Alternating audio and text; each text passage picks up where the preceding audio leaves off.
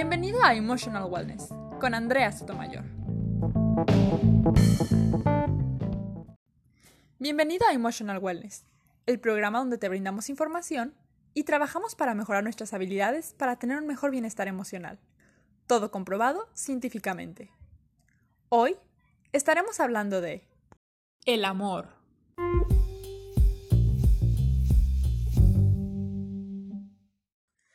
¿Quién no se ha enamorado o al menos deseado un amor de película? Cuando hablamos de amor, tenemos que hacer una distinción entre el amor romántico y el amor que podríamos llamar real, que se distingue porque hay apego. De este amor que podríamos llamar real, les voy a hablar un poquito más adelante, pero ya a mayor profundidad en algún otro episodio otro día.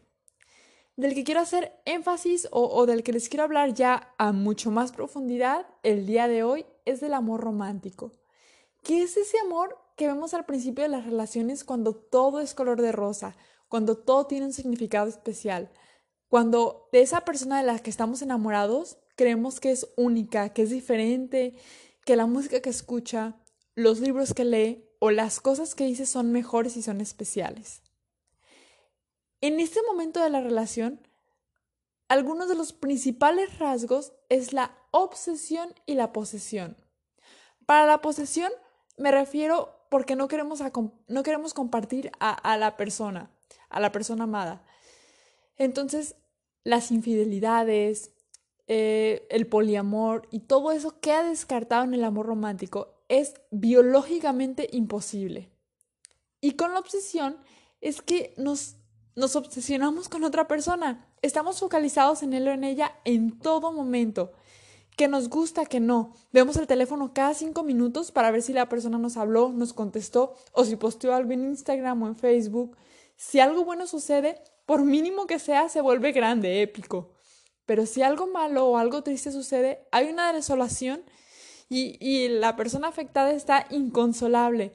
Y todos pensamos, oye, pues si no era para tanto, lo acaba de conocer o, oye, pues si esto acaba de iniciar.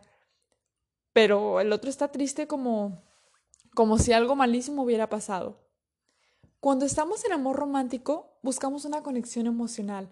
Queremos que esa persona nos quiera, que sienta lo mismo, que se ríe y que llore con nosotros. Hay un dicho que dice que el amor es ciego. Este dicho es verdad y tiene ciencia atrás. Cuando escuchamos este, este proverbio, este dicho, esta frase, lo primero que la mayoría piensa, o, o pensé yo también en su momento, es que decimos que es ciego porque no podemos ver las cosas que no nos gustan o que en algún futuro llamaremos como defectos de la otra persona. Pero esa es una completa mentira. Sí podemos verlos. Nos damos cuenta de que la, persona amada tiene un defecto o, no sé, que vive muy lejos, que vive en otro país, que no le gustas incluso, que ya te lo dijo, etcétera. La diferencia es que estamos focalizados en las cosas positivas, en las que sí nos gustan. Entonces, oye, es que yo muy lejos. Ay, pues sí, pero es que es muy divertido. O es que vive en otro país. Pues sí, pero es que sus conversaciones son tan profundas, es tan divertido, es muy guapo. Y ya no nos importan las cosas negativas. Entonces, en la etapa del enamoramiento o del amor romántico, sí las vemos, pero no nos importan hasta que esto termina, hasta que esta etapa termina, esas cosas negativas, esas cosas que llamamos defectos, empiezan a contar. Nos damos cuenta que la persona no es tan especial como creíamos, que es una persona común, que por muy diferente y única que sea, es igual de diferente que tú, que tus otros amigos y que yo. Lo más interesante para mí del amor romántico es que se puede activar de forma instantánea. Puede surgir de la nada el amor a primera vista, sin estarlo buscando, sin, hacer nada, simplemente llegas a un cuarto con personas que comparten incluso los mismos gustos que tú, la religión, eh, el factor socioeconómico, los estudios, y no te enamoras de todas las personas, pero hay de una persona que instantáneamente te enamoras, hay amor a primera vista.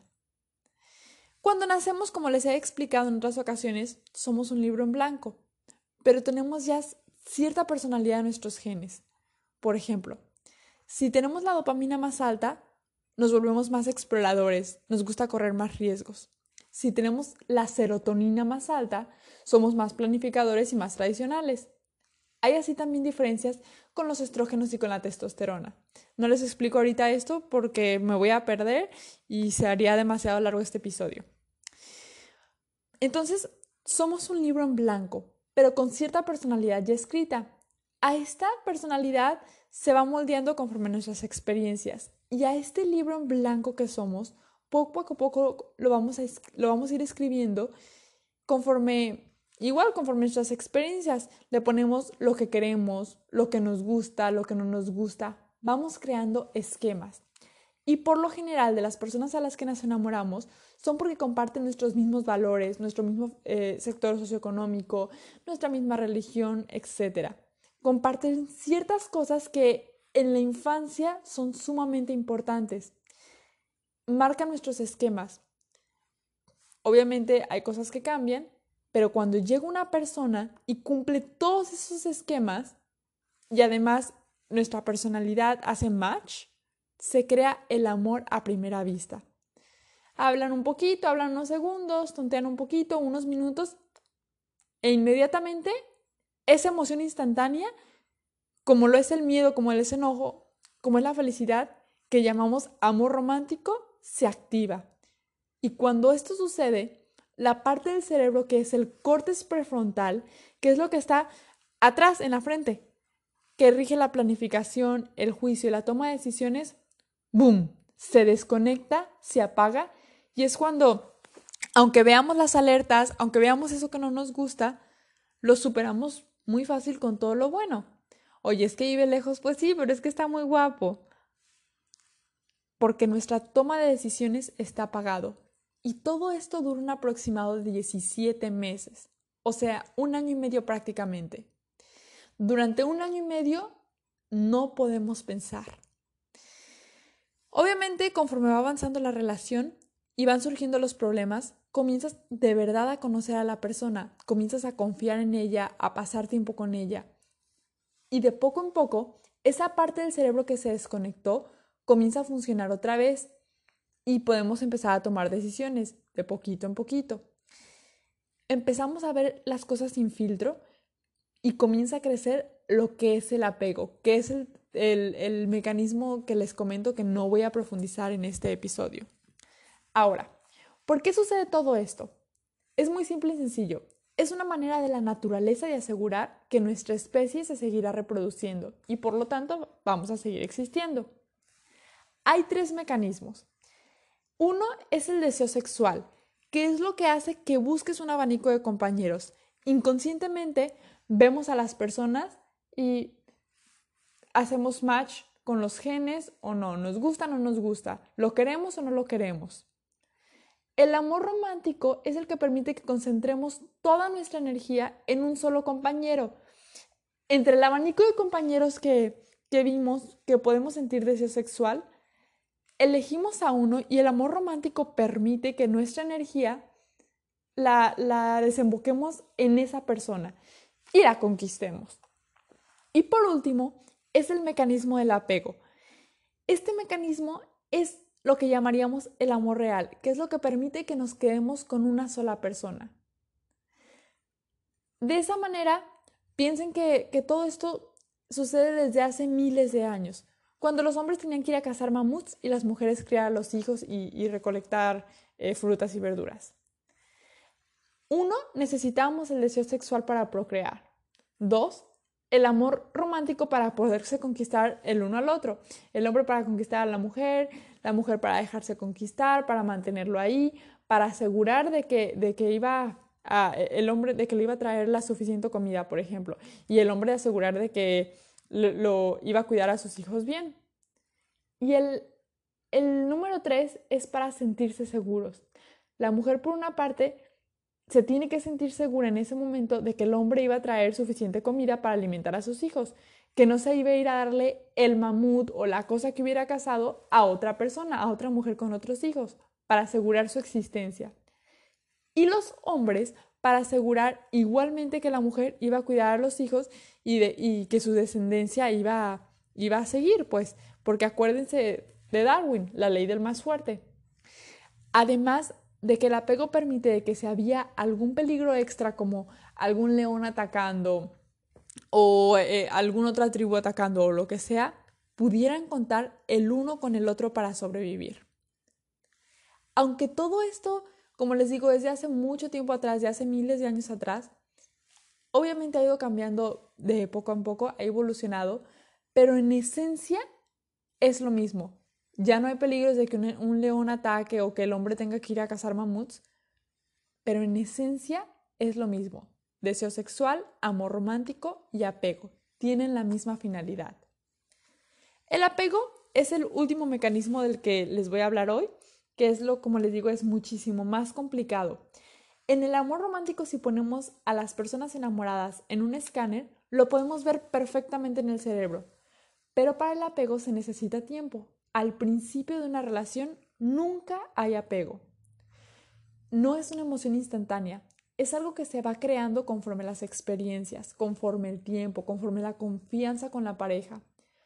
Para crear el apego se necesita primero quitarse la venda de los ojos, dejar de tener ese filtro, dejar de ver todo color de rosa, todo especial.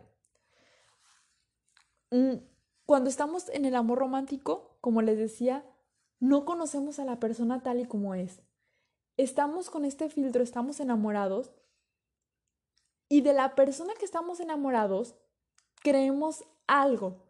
Le hemos imaginado, le hemos agregado y le hemos quitado cosas. Hemos minimizado lo que vamos a llamar después, entre comillas, defectos y hemos agrandado las cosas buenas que tiene. Lo hemos hecho prácticamente perfecto para nosotros. Entonces, conforme vamos a resolviendo problemas, conforme la persona real sale a flote, es mucho más difícil para el enamorado sostener la, imagen o, la imaginación que tenía de él. Y, y la persona real sale. Quiero hacer mucha distinción aquí. En el amor romántico no hay muchas discusiones.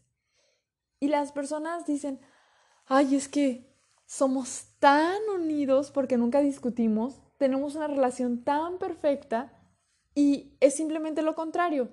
Una relación real con apego se va creando conforme juntos resuelven los problemas. Y esto es inevitable porque hay mucho más convivencia. Entre más tiempo pasan juntos, hay más convivencia, los problemas salen y se crea el apego. Un ejemplo claro de que no es de, amor eh, sería, por ejemplo, en los años de la escuela te vuelves más amigo del compañero con el que hubo algún incidente en la escuela, todos estaban asustados por la maestra y al final lo resolvieron. Te vuelves con ese amigo eh, inseparable, tienes experiencias que contar y platicas y te acuerdas, oye, ¿te acuerdas de ese día? Así. O te vuelves también muy amigo de ese compañero con el que hiciste un trabajo en equipo que era súper complicado y que al final salió bien. No importa si hay discusiones o problemas, sino el que las resuelvan. La resolución va creando los apegos. Y eso es muy, muy importante en, en las relaciones a largo plazo para crear los apegos. Cuando no hay discusiones generalmente en las relaciones, es porque una de las dos personas se está eliminando. Si yo siempre elijo todo y él nunca elige nada, eso quiere decir que la otra persona, o sea, él en este caso, se está eliminando. Entonces no lo conozco. Las dos personas tienen que salir, las dos personas tienen que discutir, tienen que llegar a acuerdos para llegar a crear apegos reales. Otro factor elemental del, apego o del amor real es el respeto y la admiración. Respeto siempre tiene que haber para crear el amor real. Yo me tengo que sentir respetada y él se tiene que sentir respetado. Me tengo que respetar yo misma y se tiene que respetar él mismo. Y para esto se necesitan poner límites, que de eso hablaremos también en otro episodio. Y la admiración porque va de la mano junto con el amor. Yo tengo que admirar a la persona a la que digo amar y esa persona me tiene que admirar a mí si me dice amar. Biológicamente se puede sentir deseo sexual por varias personas, pero amor romántico solo con una persona a la vez. Alguien que de verdad está perdidamente enamorado, que dice que su amor es de película, que nunca había sentido algo por el estilo, que siente las emociones más fuertes, solamente lo puede sentir con una persona a la vez. Puede tener apego con alguien, puede tener deseo sexual por tres o más personas, pero amor romántico solo con una de ellas. Ok, ya sé qué están pensando. Todo esto es súper interesante, Andrea, pero ¿qué tiene que ver con bienestar emocional? Tiene que ver todo. Hace unos días, en la sesión de preguntas y respuestas que realizamos en Instagram, para el curso Aprendiendo a manejar mis emociones que inicia el siguiente 28 de octubre, una persona me preguntaba si el enamoramiento era una emoción y si sí, si se debía controlar. La respuesta es sí. El enamoramiento, como ya expliqué aquí al principio de, de esta sesión de preguntas y respuestas, es una emoción que puede surgir de manera instantánea. Por lo tanto, no puedes controlar el no sentirla. Va a ser inevitable, así como lo es el enojo, como lo es la felicidad, como lo es la tristeza pero por ser una emoción también se puede manejar. Como ya les dije, lo que sucede es que cuando nos enamoramos, una parte de nuestro cerebro se desconecta, en la parte del córtex prefrontal, que es la de la toma de decisiones. Si aprendemos a manejar el enamoramiento, no quiere decir que vamos a lograr prender o activar esa parte del cerebro. Lo que vamos a hacer es que vamos a aprender a notar las alertas que el cerebro nos manda de esta manera vamos a poder lograr conocer a la persona que amamos, pero de una forma real. Porque sí, ya lo conocemos perfectamente, pero estamos imaginándonos muchas cosas de esa persona, cosas que no son reales. ¿Qué mejor que una pareja se ame de una manera real, no? Que yo te quiera a ti por quien realmente eres y no por quien creo o me estoy imaginando que eres. Y a igual que me quieran a mí por quien soy en realidad. Volviendo al manejo de emociones, lo que es completamente necesario saber cómo manejar es el desamor. Quedamos que el enamoramiento o el amor romántico tiene muchísimo que ver con el bienestar emocional. Simple y sencillo. Lo tenemos, nos sentimos bien, tenemos bienestar emocional. Sufrimos por desamor, nos rompieron el corazón, no tenemos ese amor, perdemos o se ve borroso nuestro bienestar emocional. Porque quien haya sufrido por amor sabe lo mucho que duele. Pero ¿te has preguntado por qué? Las razones, al igual, son biológicas. El enamoramiento es una adicción. La parte del cerebro que se activa con todas las adicciones, como el cigarro, el alcohol, las drogas, incluso con el chocolate, también se activa cuando estamos enamorados. Entonces imagínense, es una emoción, instantáneamente la sentimos e instantáneamente se, activa e, esa parte de la adicción. Ya tenemos una adicción con la persona. Es por eso que nos volvemos obsesivos, que nos volvemos posesivos con esa persona. Pero de pronto, esa persona ya no quiere. Llega el cigarro y nos dice, ¿sabes qué? Ya no, ya no quiero que me fumes. O llega el alcohol y ya no quiero que me tomes. No me tomes, por favor. No te quiero. Imagínense cómo nos sentiríamos. Vivimos en ese momento un efecto de abstinencia. Es un proceso sumamente doloroso.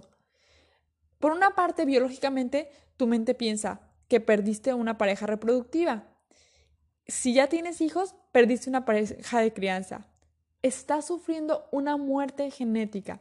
Acuérdense que todos estos tres mecanismos que les expliqué, el deseo sexual, el amor romántico y el apego, son con la finalidad biológica de que nuestra especie, la especie humana, sigue existiendo. Sufrimos por desamor porque sufrimos una muerte genética. Eso quiere decir que no nos vamos a reproducir y que si, y que si ya lo hicimos, eh, no, no vamos a tener esa seguridad que se necesita con el apego. No nos vamos a sentir seguros de que el hombre va a llegar y va a cazar el mamut que yo necesito para comer yo y mis hijos, o que la mujer va a cuidar de, verdad a mis hijos. No sé si la existencia de, mi especie va a proseguir, si, si, mi descendencia va a seguir en, esta vida de una manera adecuada, incluso aunque conscientemente lo sepamos, inconscientemente no. Entonces, eh, estamos sufriendo porque tu mente consideró como ideal a una persona para su descendencia y de la nada esa persona ya no quiso, esa persona ya no pudo, algo sucedió y ya no se dio. Invertiste tu energía, invertiste tus recursos, que ahora es dinero, antes como les digo era el mamut, ahora es el dinero, ¿no? Eh, antes era, el, era el, el, tiempo recolectando las frutas, las verduras, cuidando a los hijos, ahora se dan de otras maneras. E invertiste sobre todo el tiempo. Por otra parte, hay que cambiar los hábitos. Porque antes hacías actividades con esa persona y ahora no. Antes ibas todos los días a correr con ella en la tarde o con él en la tarde y ahora ya no lo puedes hacer porque ya no hay. Entonces hay que cambiar los hábitos. E incluso en otras veces hay que cambiar tu espacio. Si es un divorcio, por ejemplo, hay que cambiarse de casa. Sabiendo todo esto, la pregunta del millón es, ¿cómo manejar, cómo curar el desamor? La única forma de manejar el desamor para tener bienestar emocional es primero que nada no evitarlo. Recuerden que si evitamos las emociones, las bloqueamos y eso es mucho más perjudicial para nuestro bienestar emocional y para nuestra salud mental. Hay que vivirlas, hay que aceptarlas. Ok, una persona me rompió en el corazón y yo llorando, sí, me rompió en el corazón, sí, me duele, y me duele en el autoestima porque no entiendo por qué esa persona no me quiere, por qué no le soy suficiente, o qué hice mal, o lo que sea que haya pasado. Pero está bien que lo sienta. Es normal porque estoy enamorado. Es normal porque me hice ideas con esa persona. Es normal porque biológicamente es imposible que no me duela. Ya que aceptaste esas emociones, esa, emoción de tristeza, de desolación que estás sintiendo, hay que tratarlo como adicción porque como ya les dije, el amor es una adicción, se activa en la parte del cerebro. Entonces hay que hacerlo igual, un día a la vez. Se tienen que dejar de ver las fotos, se tienen que dejar de ver los mensajes, dejar de escuchar esa película, esas canciones que, que nos recuerdan a esa persona, tratar de no hablar ni ver a esa persona en medida de lo posible. No hay que torturarnos tratando de olvidarlos, simplemente seguimos con la vida.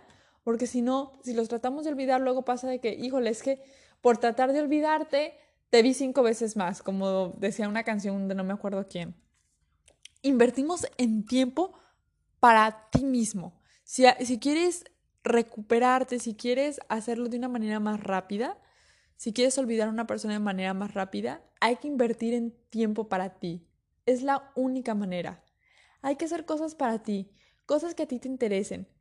Tienes que cambiar los hábitos, como ya dije, entonces aprovecha esos momentos para realizar nuevas actividades. O incluso las mismas, pero con algo diferente. Es que todos los días en la mañana desayunaba con esa persona.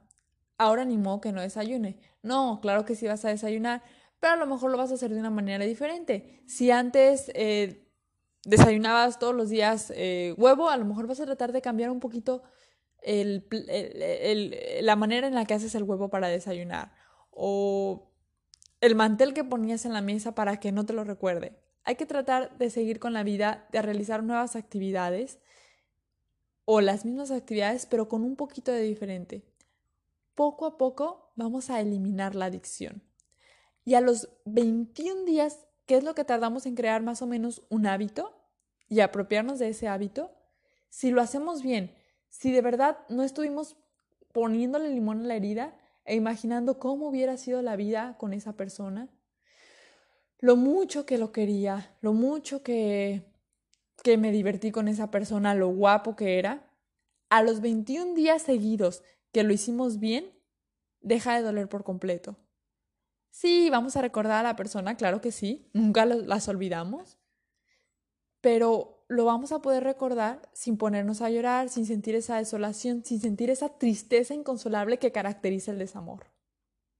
Por eso siempre decimos, nunca dejes de lado tu persona. Incluso teniendo una relación de muchos años que creas que nunca va a terminar, debes de hacer cosas por y para ti. Ir a esa clase que te gusta, cocinar ese platillo que tanto te encanta, salir con amigos y no solamente con tu pareja, ya que por una parte hace la relación más divertida y más sana. Tienes cosas que hablar y tienes cosas nuevas que platicar, por ejemplo.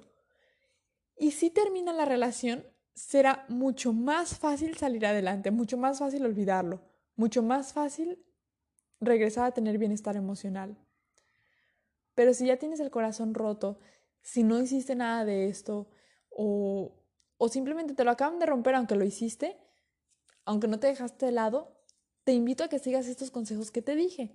Eso te ayudará a sanar tu corazón y por supuesto a mejorar tu bienestar emocional, que como ya sabes, siempre es una prioridad.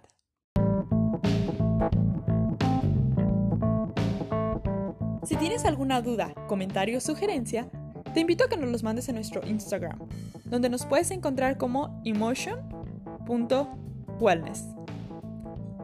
Yo soy Andrea Sotomayor y esto fue Emotional Wellness.